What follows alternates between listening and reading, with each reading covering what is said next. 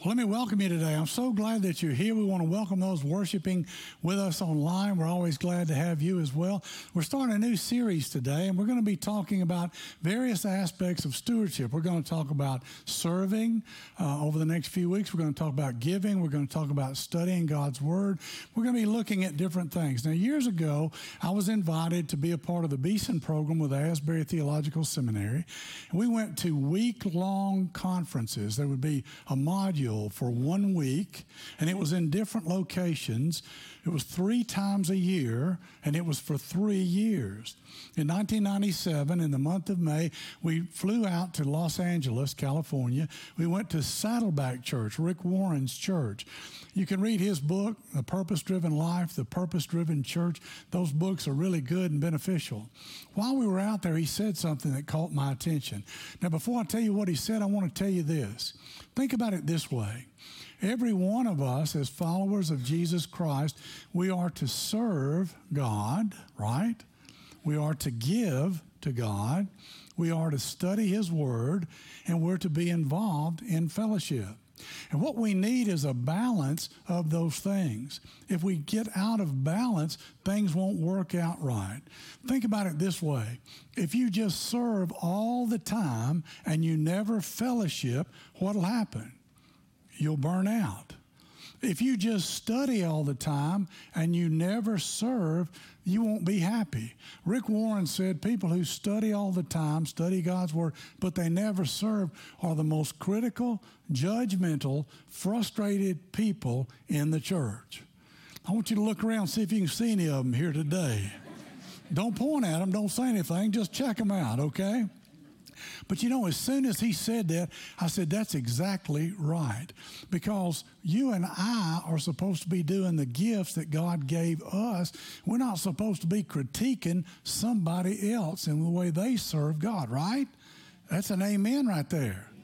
Amen. All right, so we want to have balance. Now, here's what we do. All of us have things we like to do and things we don't like to do. And if we're not careful, we'll get out of balance. That's why we need to really think about, now, am I serving? Am I giving? Am I studying God's Word? Am I involved in fellowship? If I do those things, I'll have more balance. I'll be more at peace with God and those around me. Now, many of Jesus' early followers in the first century were Jews. He was Jewish, and it was just natural that Jewish people followed him. They called him rabbi.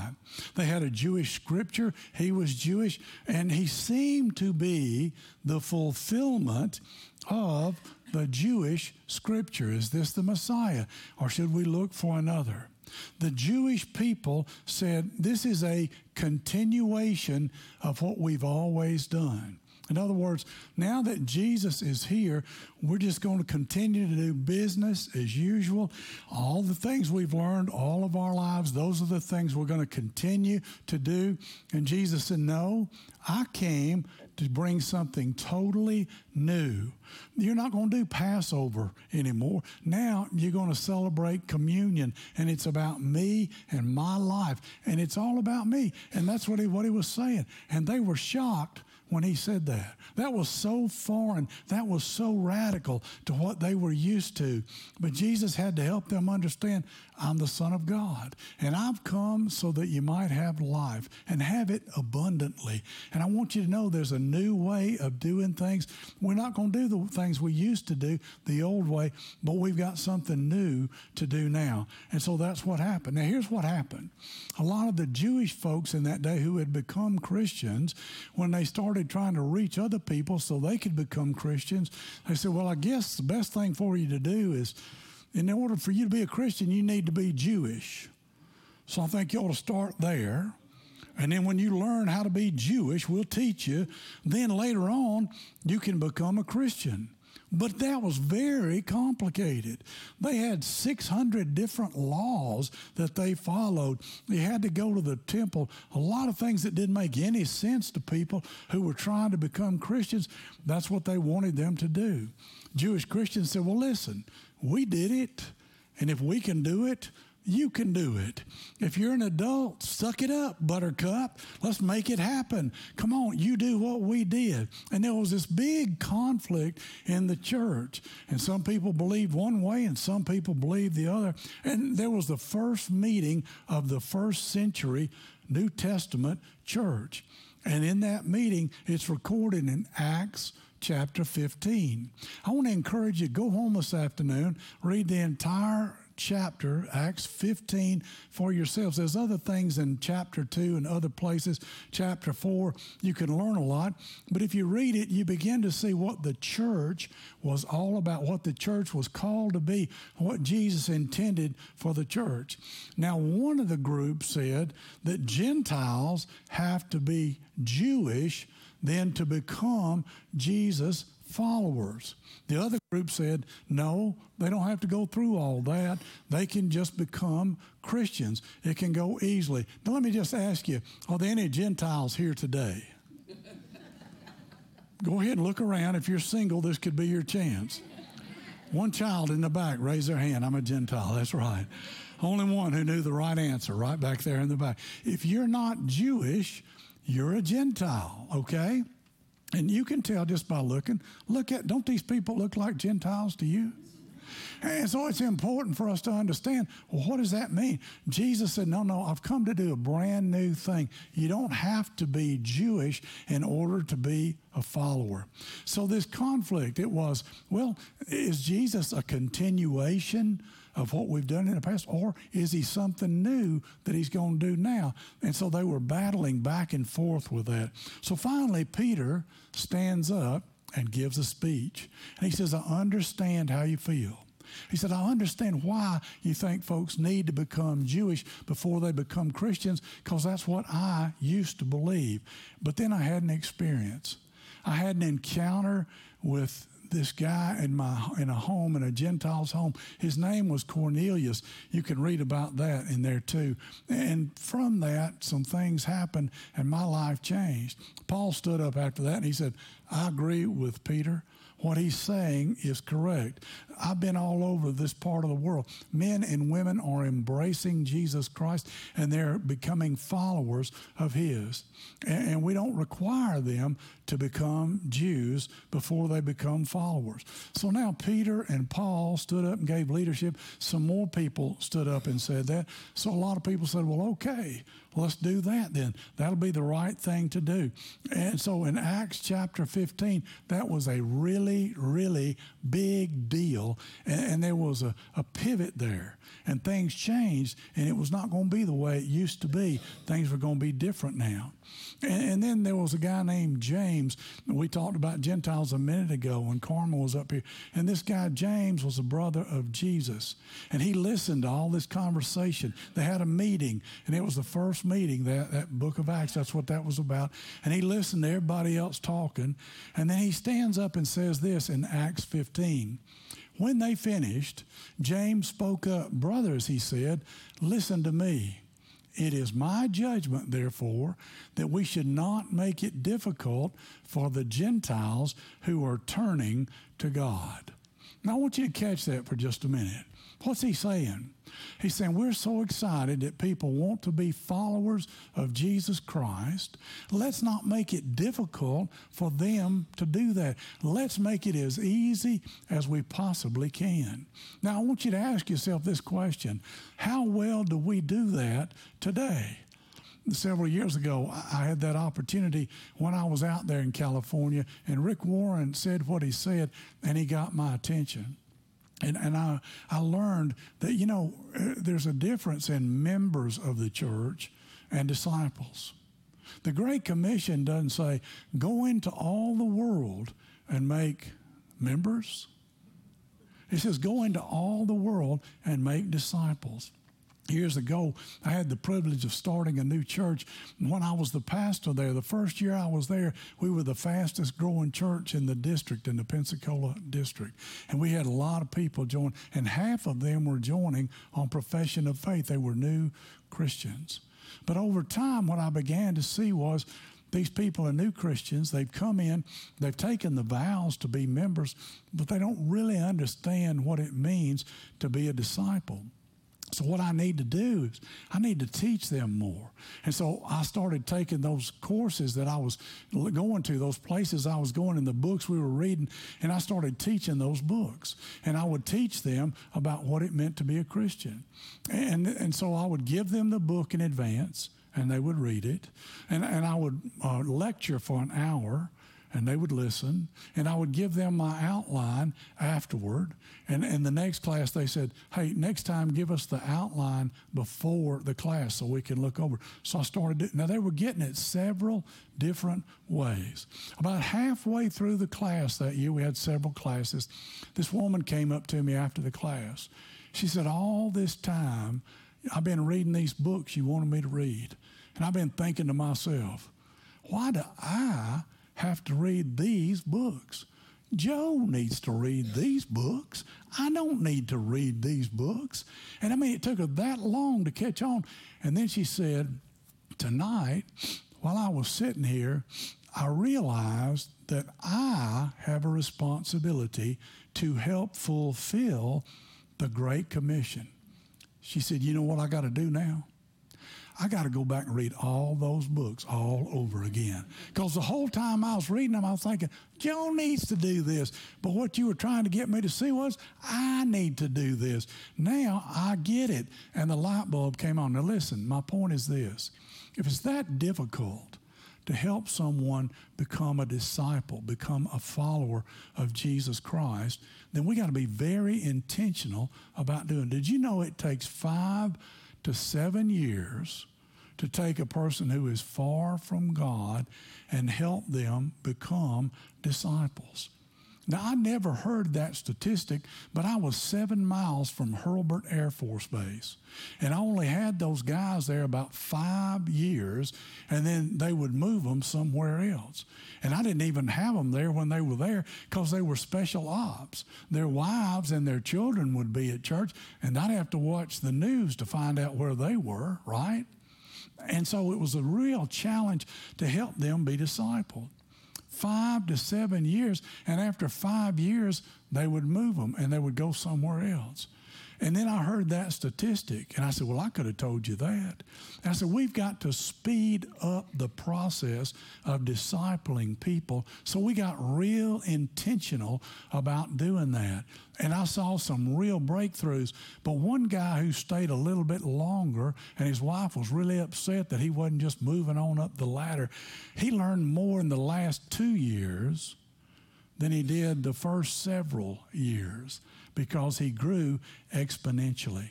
And later on, they came along and they gave him a great promotion, and he actually went to D C, and he, he was up there among the big wigs, and, and he just went up fast. He did really well. But, you know, God had a plan. And they would leave the church, and they would go all over the world, and they would say, when you go to Navarre, go to Navarre Methodist Church. When you're at Hurlburt, if you're at Eglin, then you go to this church. And when they moved back, they would come there, and they would share. But we lost so many. They would leave all the time. It was a real challenge. Now, here's what we did. I, I went to one of those institutes, one of those weeks-long things, and it was in Dayton, Ohio.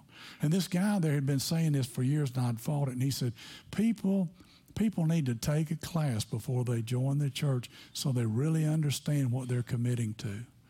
And so I didn't do it for years, but finally I saw I need to help these people. I'm not helping them. I'm doing them a disservice. And so we said, we require you to take a new member class before you join the church. And people said, well, I've been going to church all my life. Why do I need to take a class? And we said, just relax and take the class. People take it all the time. You can already be a member. You can be new to the church. Anybody can take it, and you can offer, and then you can grow because you took it. And when they take it, they come back and they say, well, you know, I learned some things. That was a pretty good class. I'll have to admit, I understand now why you wanted me to do it. And so we began to see disciples being made here at Woodlawn. Woodlawn Way. It's a class once a month. You can take it. It's a blessing. You'll learn a lot from it. It'll be beneficial to you. So I want to encourage you. Yeah, we want to make it easy for people, but we also want to make sure what we're teaching them is what they need to hear, what they need to know. So here's a question all of us have to ask at some point. Who is Jesus? When you answer that question, then that helps you with your faith. You can take the next step when you decide who Jesus is. If he was just a neat guy who lived a long time ago, that's one thing. But if he was really the Messiah, the Son of God, it makes all the difference in the world. And as followers of Christ, that's what we believe. And so you have to wrestle with that question.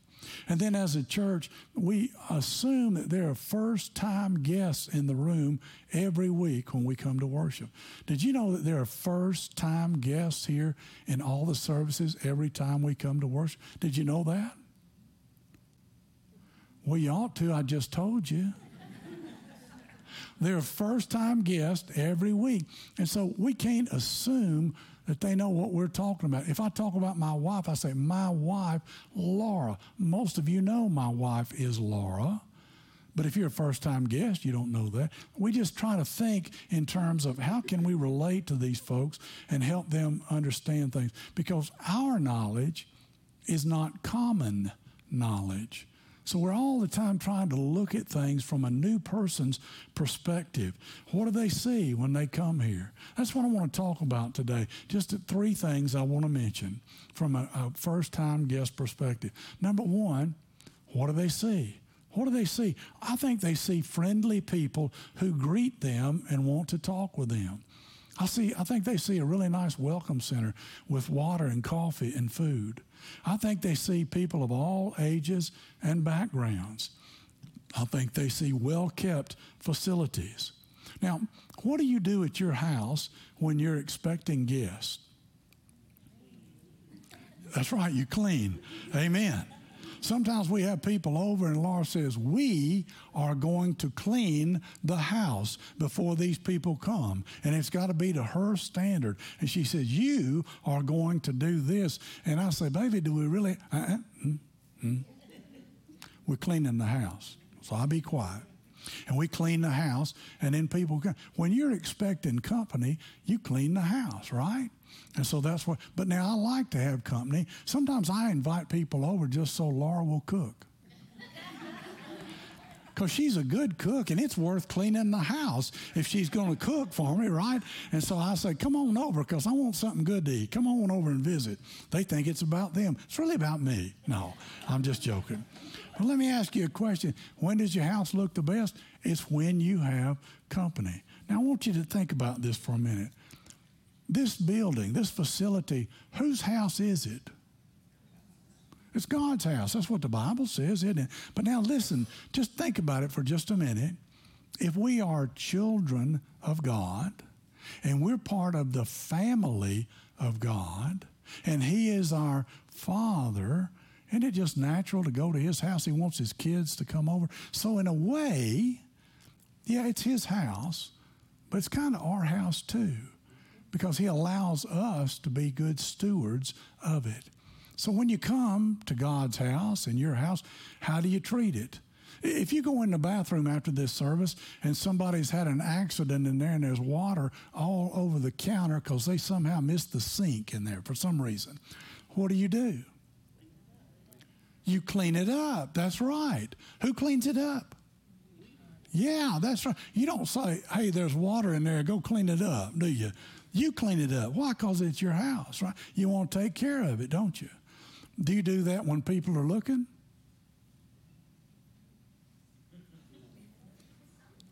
Well, I'm sure you do. Do you do it when they're not looking? Well, that's what we all do. Because if you walk out and somebody has dropped paper all over the floor, what do you do about that? You clean it up, right, because it's your house. And, and you want this place to be set because we got first-time guests coming every week. We want to take care of it. Now, years ago, I was serving a church, and, and I went into the restroom, and I noticed that in the restroom we needed the plumber's helper. Are you familiar with this tool? If you're not, you will be someday. And so I went in there. I got the, the plumber's helper. I went in. I took care of business. I came back out, and this guy walked in, and I didn't know why he was coming, but he walked in, and he saw me carrying that back to the closet, and he just smiled a great big smile. He was a person who'd been visiting the church. I didn't know why he was there. He was coming to see me. He came to say, hey, I've been visiting. I want to be a part of the church. I want to join. What do I need to do? And when he saw me carrying that plumber's helper, I will always be convinced that that solidified his decision to make that his church family.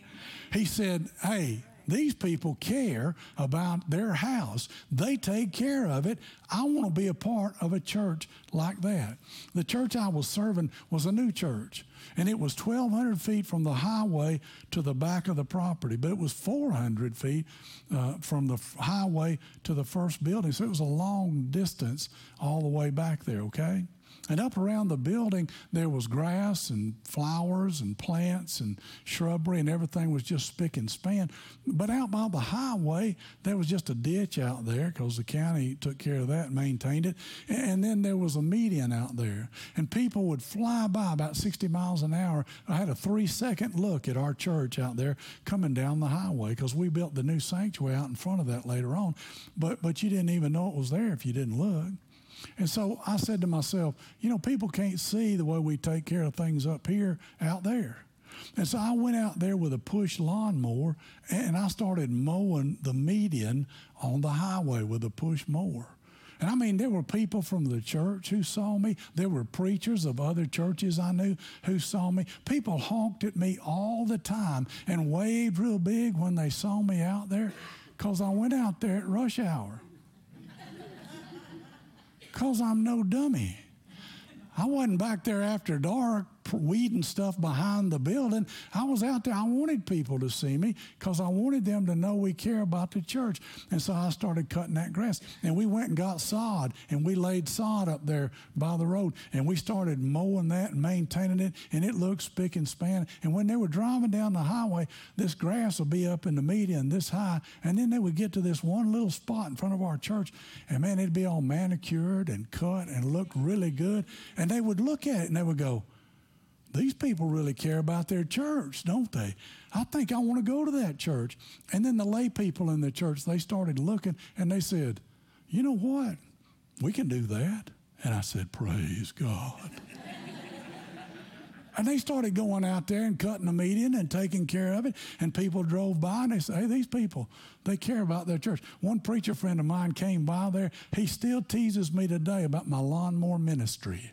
Said, you got that lawnmower ministry out there. And he had climbed on his roof to clean out his gutters, and he was home alone, and the ladder fell, and he was left on the roof. He didn't have cell phones back then, and he had to wait till his wife got home from the grocery store. He couldn't get down, and I would tease him about his gutter ministry, my lawnmower ministry, his gutter ministry after that. But you know what? What I was communicating is what we all try to communicate. Hey, God has blessed us. We've been fortunate. We've been given a place that's wonderful. It's a free pl- country. We have a, a building, a facility that's very nice. We ought to take care of it, but we ought to do it for the right reasons, for God and for others, so that they might feel a part of things here. The second thing is, what do they hear? What do folks hear about this church? They hear caring from the worship leader, the person who prays the prayer on Sunday morning, the people who share their testimonies. We hear music that blesses us in worship. We hear great preaching. We hear what? Wait just a minute. Why are you laughing? We have associate ministers. Think about it. They do a good job. But it's an opportunity. We do our best, don't we? And we find ways to connect. What are the different ways we can get connected in the life of the church? Do we have a good reputation in the community? When you hear about Woodlawn, what comes to mind? And when I first came here, we didn't have a preschool, a, a, a C D C. A child development center. We had the facilities. The church had wanted to do it. It just never had materialized. I had started one in another church. I did it out of necessity. Our daughter Elizabeth was three. My wife went back to t- teaching school. And so we started a preschool, and she was one of the first ones to go in there. Our younger daughter, Catherine, went through it too. I said, we need a preschool here.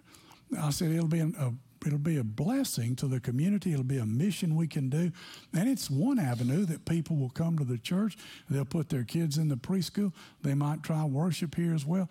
So it's a mission. It's a ministry. It's an evangelistic tool. And so we need to do that. And I found Sylvia Small, and I put her in a headlock. And I took her, I took her to the children's building, and I said, stay in there and don't come out. And then I went back to my office, and that's the last thing I ever did. And it just took off after that, you know. And she did a great job with it, right? Well, we've still got a waiting list now. You know, it's just the same way everywhere. You can't get enough of that. And just this month, we recently went to Jacksonville. We met with some architects. We're developing a new master plan. We didn't build anything because we didn't know if we would own this property when we disaffiliated, but we do. We own it all, and we it's free and clear, and we're totally debt-free. And praise God for that, right? And so now we're meeting with architects this month to develop a brand new master plan. One of the first things on there is a new preschool wing. Do you have your checkbooks with you? I'll tell you what you do. You just sign your name and let me fill it out for you, okay? Million dollars, we can build that preschool wing. See me after the service. We can take care of it. I can make it happen really quick, okay? Because we're debt-free, and it's my job to get us in debt. That's what I'm here for, right? To get us back in debt so we can move forward. But, you know, we can reach more people. When I got here, there was a lady named Betty McNitt. And she came to me, and she got me in a headlock. And she said, hey, we need a food pantry, and all we got is this little bitty closet back here, and we don't even have it exclusively. There's other junk in there. We need a, a building. We need some room. And so we were able to get a, a temporary building. We put it behind the worship center, and we said, hey, this is our We Care food pantry, and totally run by volunteers. There's not one paid employee who does it. And all the time people come. I told you last week, you give over seventy thousand dollars to that beyond the budget. It's not even in the budget. Totally run by volunteers. Anything you give to it goes straight to help We Care, right? And so we got this food pantry. But we want to relocate the food pantry. We want a permanent building. We want another wing on the preschool. We want a building that we can put our buses and vans and lawnmowers, because they keep stealing our catalytic converters out there. So we got deer cameras out there if you got any ideas, because we got smart and we're watching that. We won't put all that stuff up, and we won't get rid of those temporary buildings back there, but we got to know where to put it. So the architect's going to help us with that, and we're going to be praying about that. I want to ask you to pray about that, and we're coming together to look at that there. You know, Jesus said, I won't always be with you, but the poor will always be with you. Why is that? Because those of us who have need to share with those who don't, and that's what we want to do. We want to be Jesus' hands and feet and heart and voice. We want to be his ears and his eyes. We want to be there for people. Our reputation in the community is you. You're the reputation. When you leave here, the way you act, what you do, the way you drive in Panama City Beach. When you pull in to the parking lot and cut somebody off on Sunday morning because you want their parking place. See, we are the reputation of the church. So wherever we go, people are watching us, and it's an opportunity for us to be a witness for Jesus Christ. And we want to do that in a powerful way. The third thing is, what do they experience? What do folks experience when they come? I think they experience hope. I think they experience love and acceptance. I think they experience invitation to Bible studies and life groups. I think they experience a warm fellowship here. Is it genuine? Is it believable? Is it authentic? Is it real? Are we approachable? Are we likable? We ought to be the most likable people in town, because we've got the best message to share with the world. We ought to be, when people come, they ought to just love coming and being a part of being around us as Jesus followers. And then we need to respect people where they are. When I first started going to church, I don't know anybody who goes to church for all the right reasons the first time. Do you? When I was a kid and I was growing up, a teenager, you had a Baptist church, Methodist church, Presbyterian church. I went to the one, whichever youth group had the prettiest girls, that's the one I went to. Didn't do me any good, but I went. I went in there. I, I took a bath. I combed my hair. I tried. I got out there. But, but, you know, I was just trying to meet somebody. But you know what? Nobody goes to church the first time for all the right reasons. Think about it. So we just need to love people where they are. We don't need to try to make them something they're not when they first get here. We just need to love them. We don't try to force them to do something. We just try to love them into the kingdom. Because I want you to catch this. Jesus said, when he first started, what did he say? When he first started, he came to people and he said, follow me. That's what he said. He did not say, obey me. He did not say, believe in me. The first thing he said when he first came was, follow me. Now, he taught them that other stuff as time went on. He helped them understand what that was all about. But the first thing he said was, follow me. When people see us, they say, you know, I want to be like that person. I want to be like that individual. There's something special about them. I see something in them that I don't have and I want. And I want to find out what that is. And I want to be like them. Because if they see Jesus in us, that's what they're looking for. That's who they're looking for. And we're the ones who can help them. And so the Apostle Paul says, hey, we don't need to be judging people outside the church. We just need to be loving people. He says this in First Corinthians, what business is it of mine to judge those outside the church? Are you not to judge those inside? He said, what we need to do is focus. Now listen, we need to focus on who we are in here so that out there we can reach those people who are far from God. We don't need to stay inwardly focused totally. We just need to be the people that we need to be, get our house in order, so that when we go out from this place, other people see Jesus in us. And we don't have to critique them. That's not our job. Paul says it is kindness that leads people to repentance. So when somebody comes, we try to respond to them quickly, directly, personally. What do they experience? What do they see? What do they hear? What do they experience? And please never forget, you are the church. Look at the poor person next to you. Point your finger at them and say, you are the church. Go ahead and tell them right now. That's right. Because the church will never be any better, listen, than we are. So we got to be the best we can be. With God's help, we got to be the church that God has called us to be for their benefit. Let's be the kind of church when they hear about us, they want to be a part of it. People don't come to church because somebody coerces them and forces them. People come to church because we're just friendly and attractive and winsome. And really the Holy Spirit draws people. I can't make people pull their car in off the highway out there, but I can be winsome and attractive as I can be when they get here. You ever watch it? Just watch it. R E S P E C T. You ever grow anything? Like water some plant or something to grow it? You put it in the ground, you water it, you let the sun get to it. You can pray over it and sing to it if you want to, but can you make it come up out of the ground? Only God can do that. The Bible says in First Corinthians three six, Paul planted, Apollos watered, and who gave the growth? God gave the growth. God grows the church, but you and I got to stay out of the way.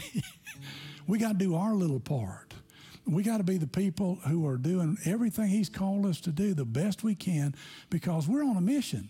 I don't care what you do for a living. If you're still breathing, God's got something for you to do. If he didn't, you'd be dead and gone, okay? So if you're still here, God's got a purpose for your life, and it's the mission of reaching the lost, people far from God. So remember, you are the church. The kind of church, what do people say about us in the community when they look at us? And now I want to say this last thing. If you are fully engaged in the church, if you're serving, if you're giving, if you're studying God's word, if you fellowship here, if you're a percentage giver, if you show up early and stay late, I want to say thank you, thank you, thank you, thank you, thank you. Because you make a difference. If you work back there in hospitality, you make a difference. You just check people out if they don't get coffee in the morning. See how well that works. Trust me, I know what I'm talking about. And, and if you're kind to them, and if you smile at them, and if you welcome them, and maybe you just kind of get to know them and talk to them a little bit and just say, well, I'm glad you're here. And, and listen, don't worry about saying to somebody, hey, I don't think we've met. Don't worry about that. Well, I hate to say anything because they may have been coming here longer than I have. It doesn't matter. It's not a contest. Just say to them, I don't believe we've met. My name is... What's yours? It's just an opportunity to, to introduce yourself. And they've been, been coming since right after the earth cooled. It doesn't really matter because you've just made a new friend, right? I just want to make sure this microphone was still working there. We are a part of the family of God, and it's a blessing that we get to do that. And if you're at that point in your life, and maybe you're sitting home watching online, and maybe you've already raised your children and they're grown and gone. And maybe you, you this was your church family, and it still is, but you're at home because you've gotten out of the swing of things with COVID. And you're sitting there. I just want to say to you, I'm glad you're tuning in. I always want to see you. I want you to see us. But we need you. You've got, you're, you're flexible now. You don't have the kind of time you used to have, you know, the kind of uh, schedule you used to have. I know people who are retired, they say, listen, I'm busier now than I was before, and I believe that. But you can serve, and, and you've got wisdom, and you've got experience, and you've got something to offer the rest of us who are here. And so I want to just encourage you. It'll be harder for you to get integrated back into the life of the church, but I want to encourage you. If you're still here, God's got something for you to do. If you're not dead, then he's got a purpose for you to be here. Amen? Amen? Let's pray together. Father, thank you so much for your church. Thank you for your blessing on our lives. Thank you for our salvation. Thank you, Lord, that you've given us the answer. Thank you that we can share it with others in Jesus' name, that we can help them come to know you. You save them, Lord. You convict them, but we do our little part, and then we just watch you do the rest. We get a front row seat to watch you every day, and we're so grateful for that. We thank you, and we're going to be your witnesses in this world. We pray in Jesus' name, and all God's people said.